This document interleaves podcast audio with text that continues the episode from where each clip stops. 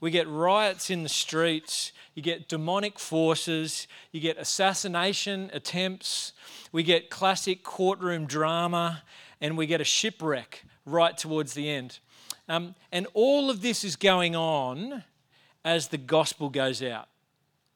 And that's what's being described to us here in the book of Acts. It's actually a record of the events of what went down as the first bunch of followers of Jesus worked hard and strained to get the gospel out and share it.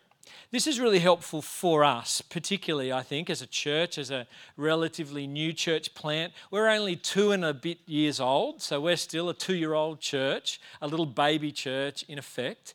Um, it's really good for us because when, you, when we start new churches like this, and particularly when you can see God at work in them, growing people and bringing new people to faith, it's exciting. Um, it feels new. Sometimes it even feels a bit brand new. It feels like a, a radical approach. I don't know if some of you are having those types of feelings. But the reality is, the truth is, what's happening here among us in Anchor Church has been, is not a new thing at all. It's actually been happening among the followers of Jesus since day dot. Well, since the day Jesus rose again from the dead, eyeballed his first followers and said, Go and make disciples. This is what's been happening. Christians have actually been excited enough about the gospel to sacrifice and strain to see the gospel go out, and planting new churches has what's been happening for 2,000 years now. So there's nothing new going on here at Anchor. It's exciting, but this is what our brothers and sisters who have gone before us have been doing for 2,000 years effectively, so that here we sit in 2022 with the gospel of Jesus it's come to us and it's saved us. And now is our chance to continue the mission of Jesus and keep holding it out. We sit in a long line of history, friends. Are you aware of that? Are you aware of what's gone before you? Can you be encouraged of, by what's gone on before you? Because that's what the book of Acts has the, has the capacity to do. It's got the capacity to encourage us and to strengthen us and to actually give us focus and actually help us clarify why we exist and what we're doing this for. It's really helpful. In the book of Acts, you get chapter after chapter after chapter the gospel, which is just the news about Jesus, the message about what Jesus has done that is able to save and forgive. We get the gospel converting people and changing people as it continues to go out. And what we see in the book of Acts is that there's no group of people um, who are out of reach of the gospel. There's, there's no type of person who doesn't need the gospel of Jesus. And I'll give you a little glimpse of the kind of groups. It all kind of begins in Jerusalem, the book of Acts, with some faithful Jews, God followers um, in Jerusalem, and they get converted by the gospel and even some of their leaders. So you get priests and Pharisees being converted by the gospel. But it's not just them. You've, you've got crippled people on the streets getting converted. You've got the demon possessed getting converted. You've got slaves in households getting converted. You've got a eunuch from Africa getting converted. You've got the Samaritan half breeds getting converted. You've got the God-fearers that are just hanging on the edge of the temple getting converted by the gospel. And then you've got your full blown pagans who are miles and miles away from following God. They're the ones that are worshipping idols. They're getting converted. And even the intellectual philosopher type pagans are getting converted. You've got government officials getting converted. The gospel is for everyone. There's no group of people that don't need the gospel. There's no type of person that doesn't need to desperately be saved by Jesus. And what that means is it's the same for us today. There is no person alive on the Coffs Coast. There is no group of people, you know, upwardly mobile or struggling that don't desperately need the gospel. Every people group around us, right here, needs the gospel. You need the gospel. I need the gospel. Everyone needs it. We come across a particular group here at the beginning of chapter 19. We actually get introduced to them at the end of chapter 18. And it's a, it's a unique group. It might be a bit unfamiliar to you. It's a group of people who you would call the disciples of John the Baptist. Now, you might go, oh, okay, yep, I know who they are. Others of you might think, I don't know what that group is. Um, we need to understand what that group is and, and see what it means for them to be converted, and then see how it might apply to us. Um, the disciples of John the Baptist were the ones who basically went and, and, and followed John the Baptist or followed the teaching of John the Baptist. And you could argue John the Baptist was like the last Old Testament desert prophet. Yep. Out in the wilderness, dressed in camel skin, eating locusts, you know, classic Old Testament desert prophet. And the people would come to him in the wilderness, they would accept his teaching, and they'd be baptized as followers of John the Baptist. You could argue that all the people that were going out to him were, were actually really close to the gospel because it's all the faithful Jews from the surrounding area, the ones who'd been following God and wanting to listen to the prophets that were coming out to John the Baptist. These are faithful, God following people who were looking forward to the Messiah who became disciples of John the Baptist. So you could argue that this group of these disciples of John the Baptist were actually really close to becoming Christians, but they were still yet to really get it. You could almost call them almost Christians. I've heard them described that way before. They're almost Christians. They're so close, but they haven't got Jesus yet. They've got the concepts of God and following Him and being faithful, and they understand sin and they understand that there's the one to come, but they're yet to put their trust in Jesus. But they're so close. And so, what we see in Acts is the gospel going out to people who are miles away and the gospel going out to people who are so close. And it doesn't matter how far you feel like you are, you need the gospel. And, and this concept of an almost Christian, I, I wonder whether that might resonate with you a little bit tonight. I, I wonder whether you might be honest enough and even humble enough to ask yourself the question and acknowledge that maybe that's you. Maybe you're an almost Christian. I think you need to be pretty humble to acknowledge that kind of thing. You might be the kind of person that's pretty familiar with the ways of Jesus. You might, you might say, Yes, I believe in God, and I've been trying to live as a Christian. And maybe some of you have been doing that for many years. So you might even look the part. You might, you might look like a Christian, but you might still be an almost Christian. Now, you might even be a little bit offended that I'm even suggesting that right now. Um, but it's important for us to consider. One of the things I want, I want you to do tonight is not think about someone else in your life. Isn't that the first thing we do? You start thinking about, oh, yeah, I think he's an almost Christian and she probably. Now, I want you to think about yourself because this is the work that we are to do in the scriptures, is, is to think about how this applies to us. And I want you to know this our greatest concern here at Anchor is not just that people would come and live a Christian type of life, even though that's a wonderful type of life to live. You know, and it's part of what God's got for us, you know, following the way of Jesus. Our greatest concern is not even that you would just feel connected. That's not our greatest concern. It's certainly part of being a Christian is to be part of community and learning how to love each other. And it's awesome to feel connected. But that is not our greatest concern here, that you get friends that you feel close. Our greatest concern is that you would come to genuine belief in Jesus. Our greatest concern is that you would be a real Christian. Yeah? Someone who has accepted Jesus as your Lord and your Savior. Someone who has, an, has deep assurance of forgiveness and a future with God. And someone has serious hope in the present because you're confident the Holy Spirit lives in you, and that is what empowers you to live this life and change and grow. That's what we want to have happen here. And we want that to happen over and over again over the months and the years under God that He would use our efforts so that we would just see a whole sea of people in the future, an increasing amount of genuine disciples of Jesus who have a saving faith and are excited about what we've got in Him and enjoying Him and are willing to sacrifice greatly to see the gospel go out because we know there's nothing more important.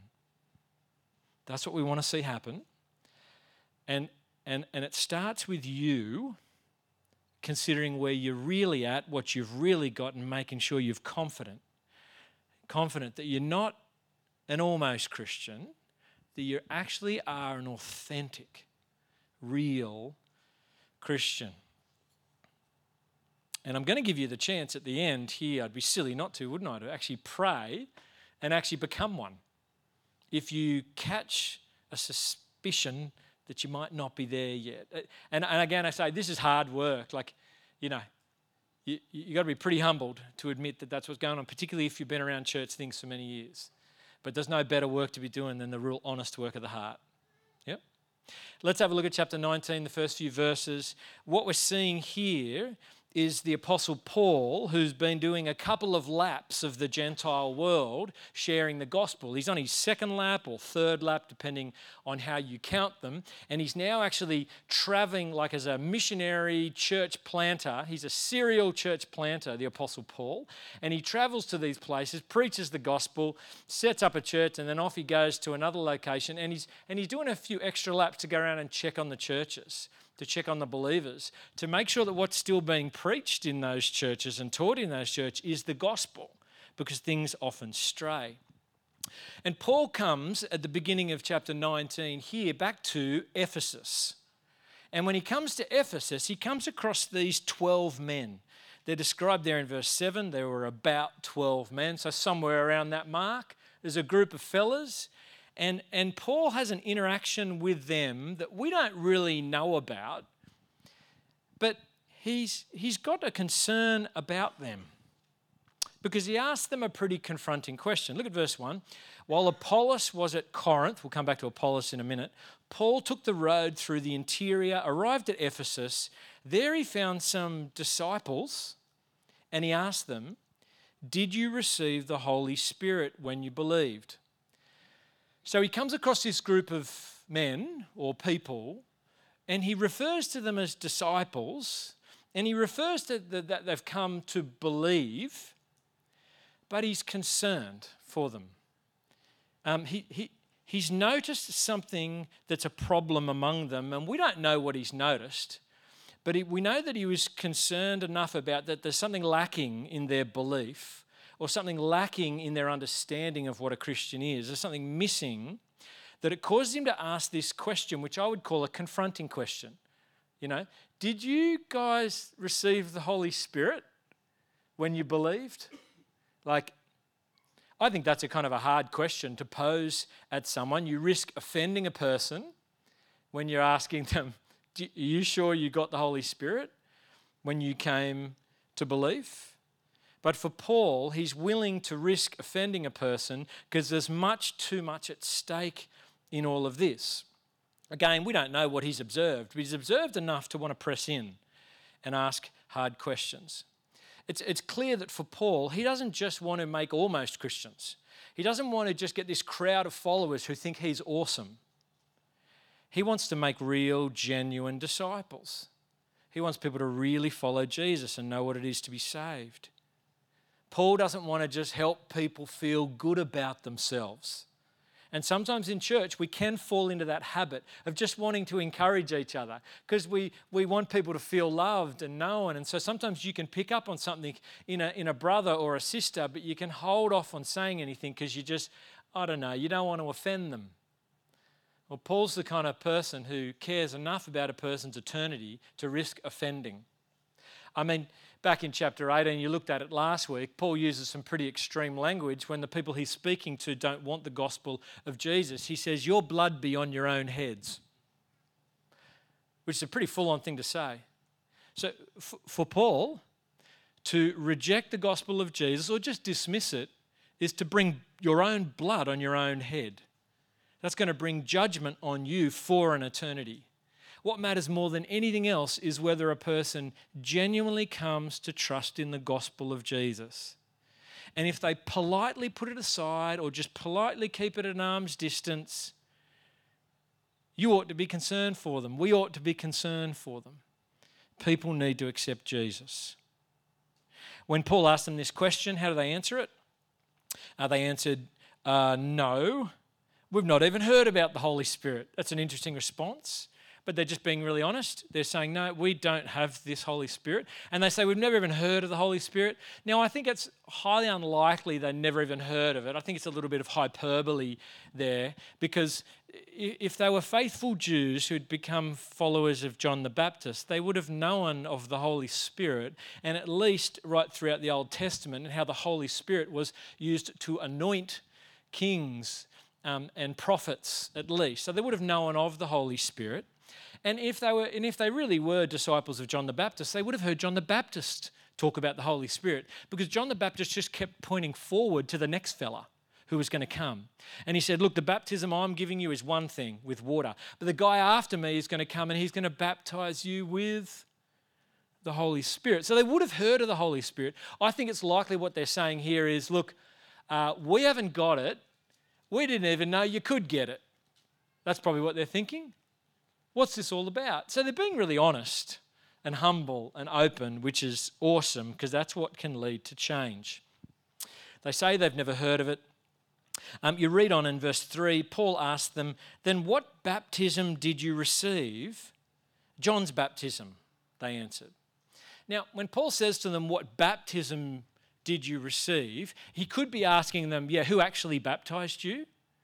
But it's likely what's beneath baptism that Paul's asking them about. You see, in the ancient world, and particularly in Judaism, baptism was used by any rabbi to baptize your followers. Any, anyone who was one of the ones who learnt from you, where you're the teacher, you would baptize them into your framework of teaching. And so when Paul's saying to them, um, what, what, baptism did you receive? It's likely he's saying, what, what, what belief have you got here anyway? Like, what's the foundation of what you're believing for here? That, that's what he's asking them. And they say, oh, John's baptism. In other words, we're just followers of John the Baptist's teaching. That's all we've got. That's all we've got. And Paul goes, oh, I can see what's happened. Yeah, you haven't become Christians yet. Because John the Baptist's teaching was true, but it was limited. It wasn't the gospel. John the Baptist's whole role was really to prepare people for Jesus, that they would come to trust in him, and that's the gospel. In fact, Paul actually, or it might even be, I think it's Luke quoting Paul, describes what John the Baptist's teaching here is, and you can see it in two parts. Have a look at it there in verse 4. Paul explains it. Paul said, John's baptism was a baptism of repentance. So just pause there a little bit. Really, what John the Baptist was bringing people into was primarily repent of your sin. So, everyone who's coming out to John the Baptist and actually being incorporated into his framework, basically, their, their, their main framework was like, I'm going to turn from my sin and I'm going to try and live a godly life. And that was it. And there might have been an understanding of how sin offends God, and there might have been an understanding of how there's judgment coming for your sin, but that was it. It was just a, you might call it this, a turning away from sin to try to live a good, godly life. That's all they had. Now, John the Baptist's teaching also went on from that. As you look at the next little line, it says, He told the people to believe in the one coming after him. So that was the other part of John's teaching. It was like, turn from your sin and get ready for the one who's coming after me. The thongs of whose sandals I'm not worthy to untie. He's the one who's going to baptize you in the Holy Spirit. But that was the guts of John the Baptist's teaching. So all the disciples of John the Baptist were people who had simply decided they didn't want to sin anymore. They wanted to live a good, godly life and they want to keep their eye out for this next bloke who's to come. So they don't yet have the gospel. In this moment, Paul would have explained who this next guy was. And I think that's what those next four words are there, where it says, the one coming after him, that is Jesus. I think Paul leans in there and goes, Oh, that's what they need to hear. They need to hear the details of who Jesus is, what he's done, and they need to come to him. Because they obviously had not done that yet. Can you see the problem here for the disciples of John the Baptist? Can you see why they're only almost Christians? Now, you might be able to see it really clearly. Others of you might say, What's the problem? I don't see what they're missing. And it might be because you're still in that place yourself. Do you think Christianity is simply about turning from sin and deciding to live a good, godly life? Because if that is the whole of what you think Christianity is, you're in this category with the disciples of John the Baptist. You're an almost Christian.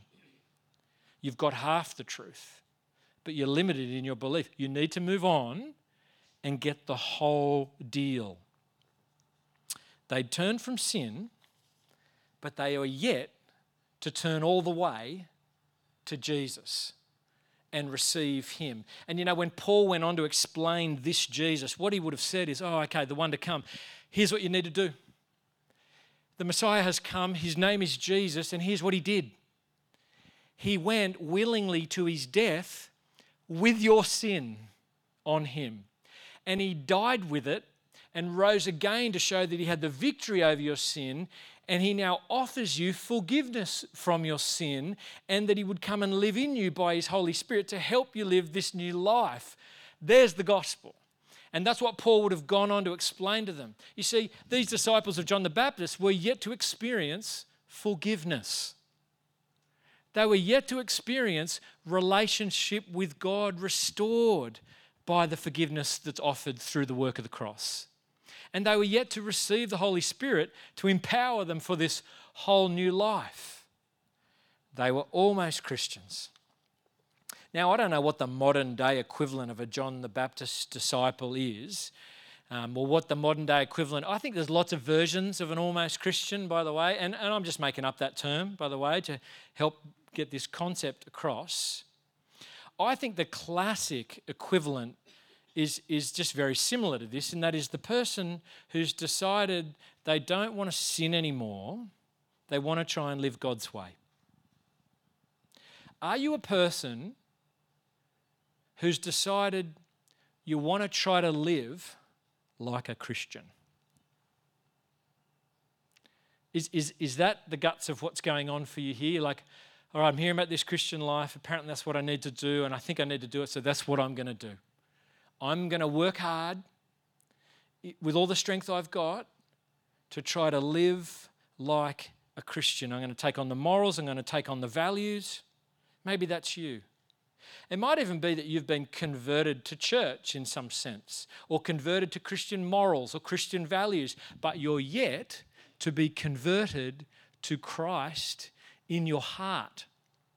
You're yet to meet Him and receive Him and get from Him forgiveness, relationship, assurance, and empowerment for this life that you know you need to live, which is what the Holy Spirit brings.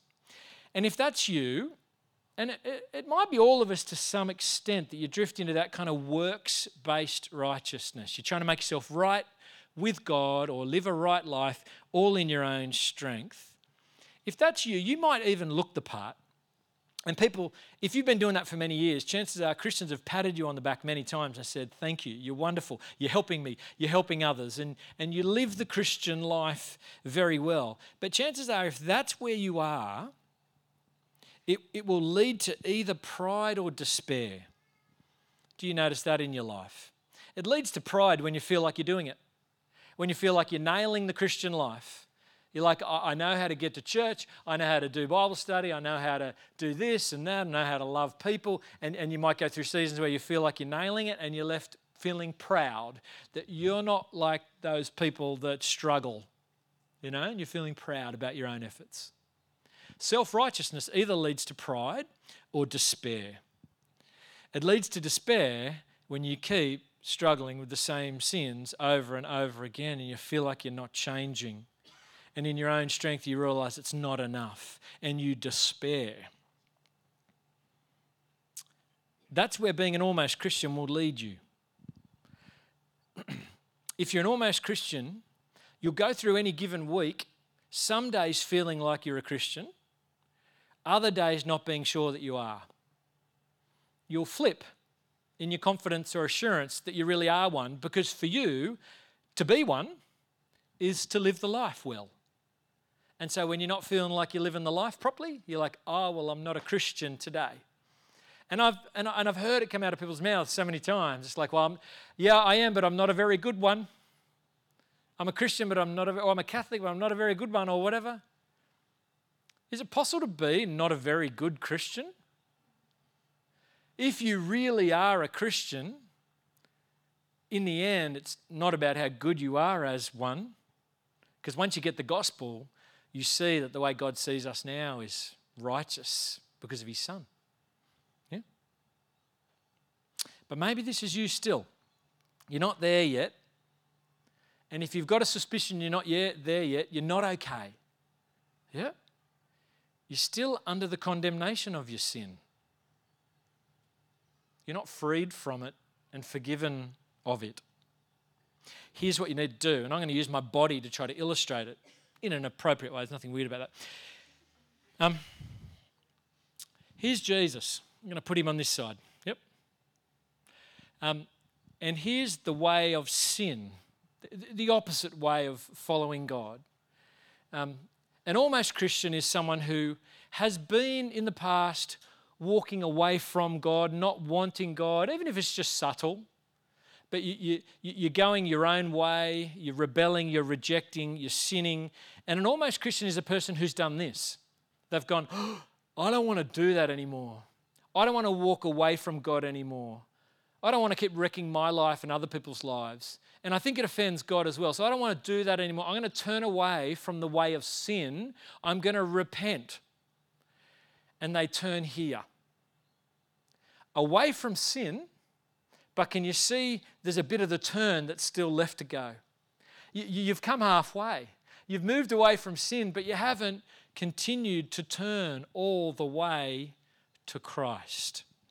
A real Christian, someone who's come to authentic, saving faith, is someone who's turned away from sin and then turned the whole way to Jesus to face Him, to see Him, to, to, believe in what He's achieved on the cross and that it's for you, and to accept that and to believe that and receive forgiveness for that and restoration with God for that and to have Him come and live in you by His Spirit, that's, that's the full turn. Did that help? Did that help with my body? You know? An almost Christian hasn't turned all the way. To, have you come to Jesus? Are you facing Him? Have you received the gospel? Salvation, forgiveness, redemption, restoration, adoption. There's so many more words in Ephesians, but have you got it? Have you got it all? Yeah? Ezekiel chapter 36 gives you a sense of this concept of the new age of the Spirit and how salvation works. This is what's promised way in advance. Um, God says, I'm going to take you out of the nations, I'll gather you from all the countries and bring you back to your own land. Is that too small, or can you see that? Look at this next line here. I'll sprinkle clean water on you, you'll be clean. I'll cleanse you from all your impurities and from all your idols. There, friends, is a description of forgiveness. This is what God's always promised to do to cleanse you, which is to remove your sin and forgive you. And then on top of that, he says, I'll give you a new heart. I'll put a new spirit in you.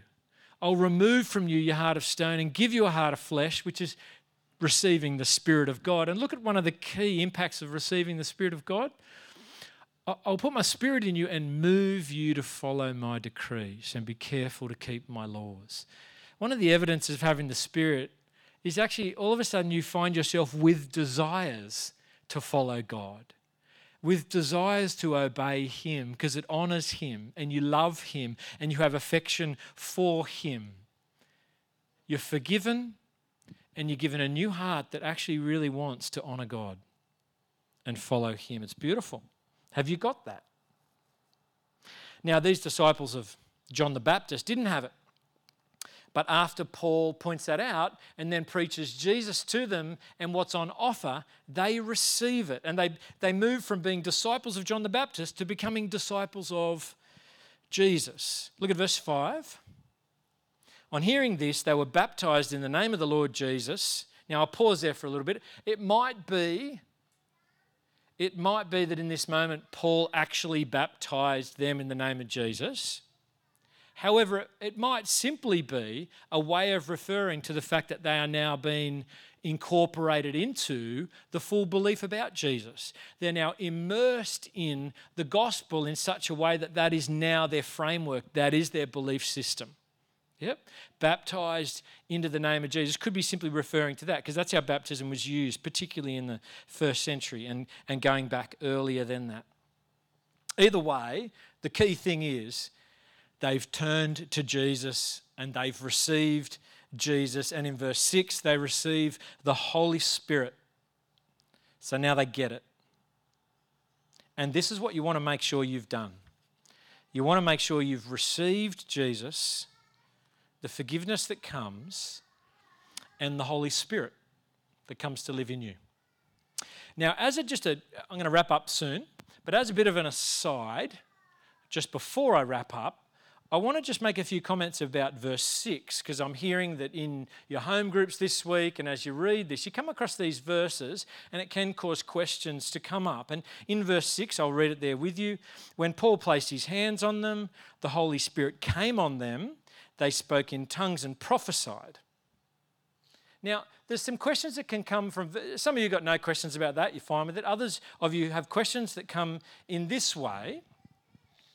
Is it the case that tongues and prophecy are the ultimate evidence that a person has received the Holy Spirit? Is that how you can know for sure that you've got the Holy Spirit? And is that what we should expect to happen for everyone so that they've got the Holy Spirit? And that, that question emerges is because there is a whole group within Protestant Christianity who adopt that framework and they read verses like this to be saying that that is what should be normative. That's what you should expect. That anyone, here's how it goes you come to belief in Jesus, and then later someone lays hands on you, receive the Spirit, and evidence that you've really got the Spirit is that you speak in tongues and prophecy. That's actually what's happened for them there. But the question is should that happen for everyone? Yeah? Do you understand the question? Should we expect that to happen for everyone? And some will say yes, that's the definition of a real Christian. Someone's laid hands on you and you can speak in tongues and prophecy. Um, the struggle with that, the problem with holding that view, is about so many things, but I'm just going to give you the three top things, okay? The problem with that, um, number one, the book of Acts describes a full variety of conversion experiences. A full variety. Yes, some people speak in tongues and prophesy the minute they become a Christian and receive the Holy Spirit. Others don't. There's a real variety. And if you just want to look at a bit of variety, the, the verses just prior to chapter 18, you've got Apollos, who is a disciple of John the Baptist, knows a bit about Jesus, and he actually becomes a proper Christian, moves from almost Christian to real Christian. But the way it happens is um, um, Priscilla and Aquila, is that right? Priscilla and Aquila bring him to the full knowledge of Jesus. So he becomes, he gets converted there in that moment, Apollos. But there's no record of a particular type of receiving of the Holy Spirit, and there's no tongues and prophecy. So that's just one example. You get a real variety in the book of Acts. So I'm not sure you would see this particular event and expect that to be normal for everyone. That just kind of wouldn't make sense. And if we were to expect that to be normal for everyone, you would certainly expect to see it in the apostles' teaching, in the letters. So, Paul's letters, Peter's letters, James' letters, you'd expect lots of instructions about here's how it's got to go, sequentially like that. And you only know you really got the Spirit if these, th- but you don't see anything like that in the apostles' letters. In fact, you see the opposite. You see Paul talking, and you see particularly at the beginning of Ephesians, Paul says, No, no, no. When you come to trust in Jesus, that is when you receive the Spirit in full. It's actually upon belief that you receive the deposit of the Holy Spirit. That's the very thing that actually enables you to come to belief and you receive it in full. You get the Holy Spirit in full when you come to belief in Jesus. That's what the apostles, that, that's the framework of the apostles through all the letters in the New Testament. Now, I'm just touching on these things. You might have more questions. Let's chat afterwards if you do, or throughout the week, or whatever. Um, the third thing I'd say is this I think likely what's happening here is it's Paul's apostleship being authenticated. Up to this point, the only time this type of thing's happened is under Peter as he's preached the gospel. And that's basically ringing on from what happened at Pentecost on the first time. And here is the first time you get, and the beginning really of Paul's ministry ongoingly and it's really authenticating him as a genuine apostle, though he wasn't around at the start. Um, and, and it's evidence that this is the same gospel that was, that was being preached at Pentecost. And it's the same gospel that's bringing the same salvation, same forgiveness, same Holy Spirit is being received. There you go. There's three quick things. There's a lot more to say about it, but you want to be careful what you do with the book of Acts as far as making it prescriptive for what's normative for every Christian because you get a full variety of experiences here. But I'll finish with this final question. If this is not prescriptive, and this is not the ultimate evidence that a person has the Holy Spirit, then how do you know if you do? How do you know if you have got the Holy Spirit? How do you know if you are a genuine Christian, a real Christian? There is a whole array of evidence that the Spirit is at work in a person, but there is one that's the key one, that's the key evidence that you really have received the Holy Spirit. You ready for it? It's that you have come to saving faith in Jesus. It's that you're a person who's turned the whole way and received Him. Because the only way you can actually do that is because you've received the Spirit. Yeah? So, the one key piece of evidence that you have got the Holy Spirit is that you are someone who can genuinely say, Jesus is my Lord and my Savior. Yep. I mean, Paul says in 1 Corinthians, no one can say Jesus is Lord except by the Spirit of God. And I think that little phrase, Jesus is Lord, can be expanded to Jesus is my Lord and my Savior, and I've received him. And if that's you, if you can say, Jesus is my Lord, He is my Savior, I've been given forgiveness, my relationship with Him has been restored, you have got the Holy Spirit, brother and sister.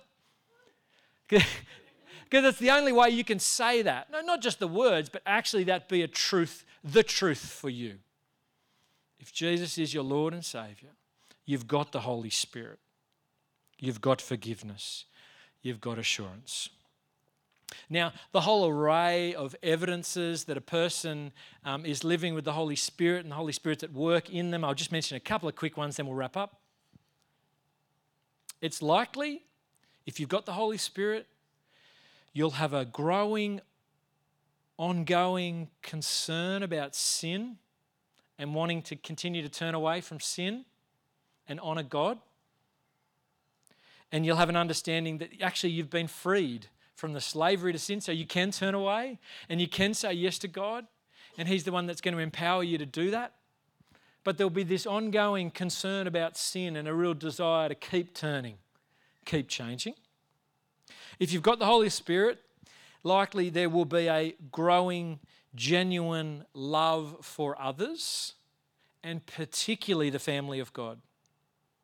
So, evidence that a person has the Holy Spirit will likely be displayed in their attitude towards church loving, serving, sacrificing for the sake of the good of others. Evidence that you've got the Holy Spirit will be that there will be a growing understanding of the scriptures. Because if the Holy Spirit is living in you, He, the Holy Spirit, will be illuminating your mind and heart, which means opening up your mind and heart so that when you read the words of this book, you receive them as the very words of your living God. And it's not just a book that you're eternally confused by, You're coming to understand it and grow in it.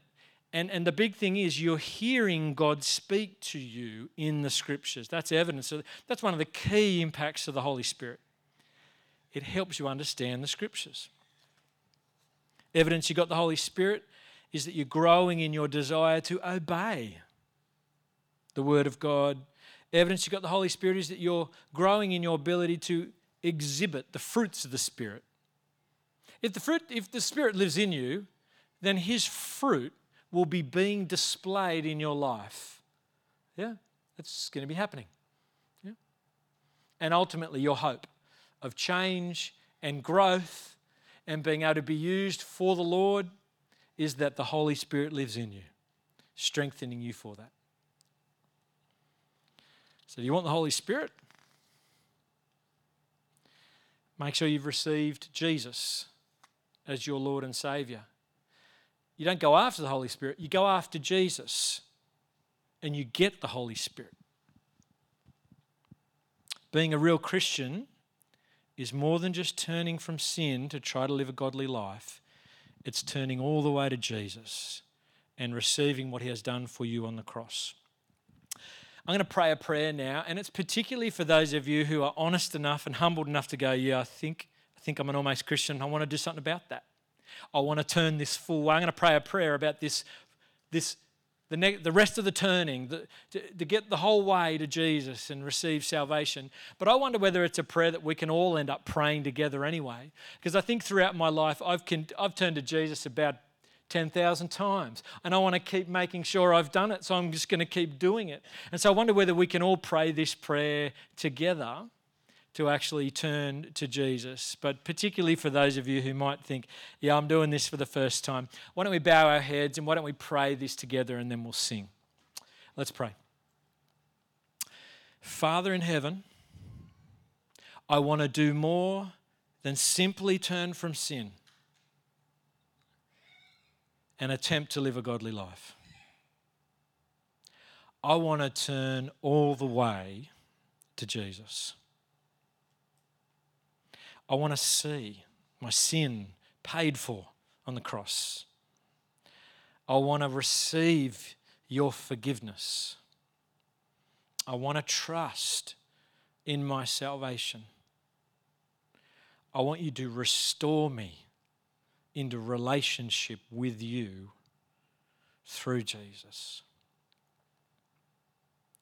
Please come and live in me by the Holy Spirit please strengthen me and empower me to live a new life, to honour you. In the mighty name of Jesus, Amen. Amen.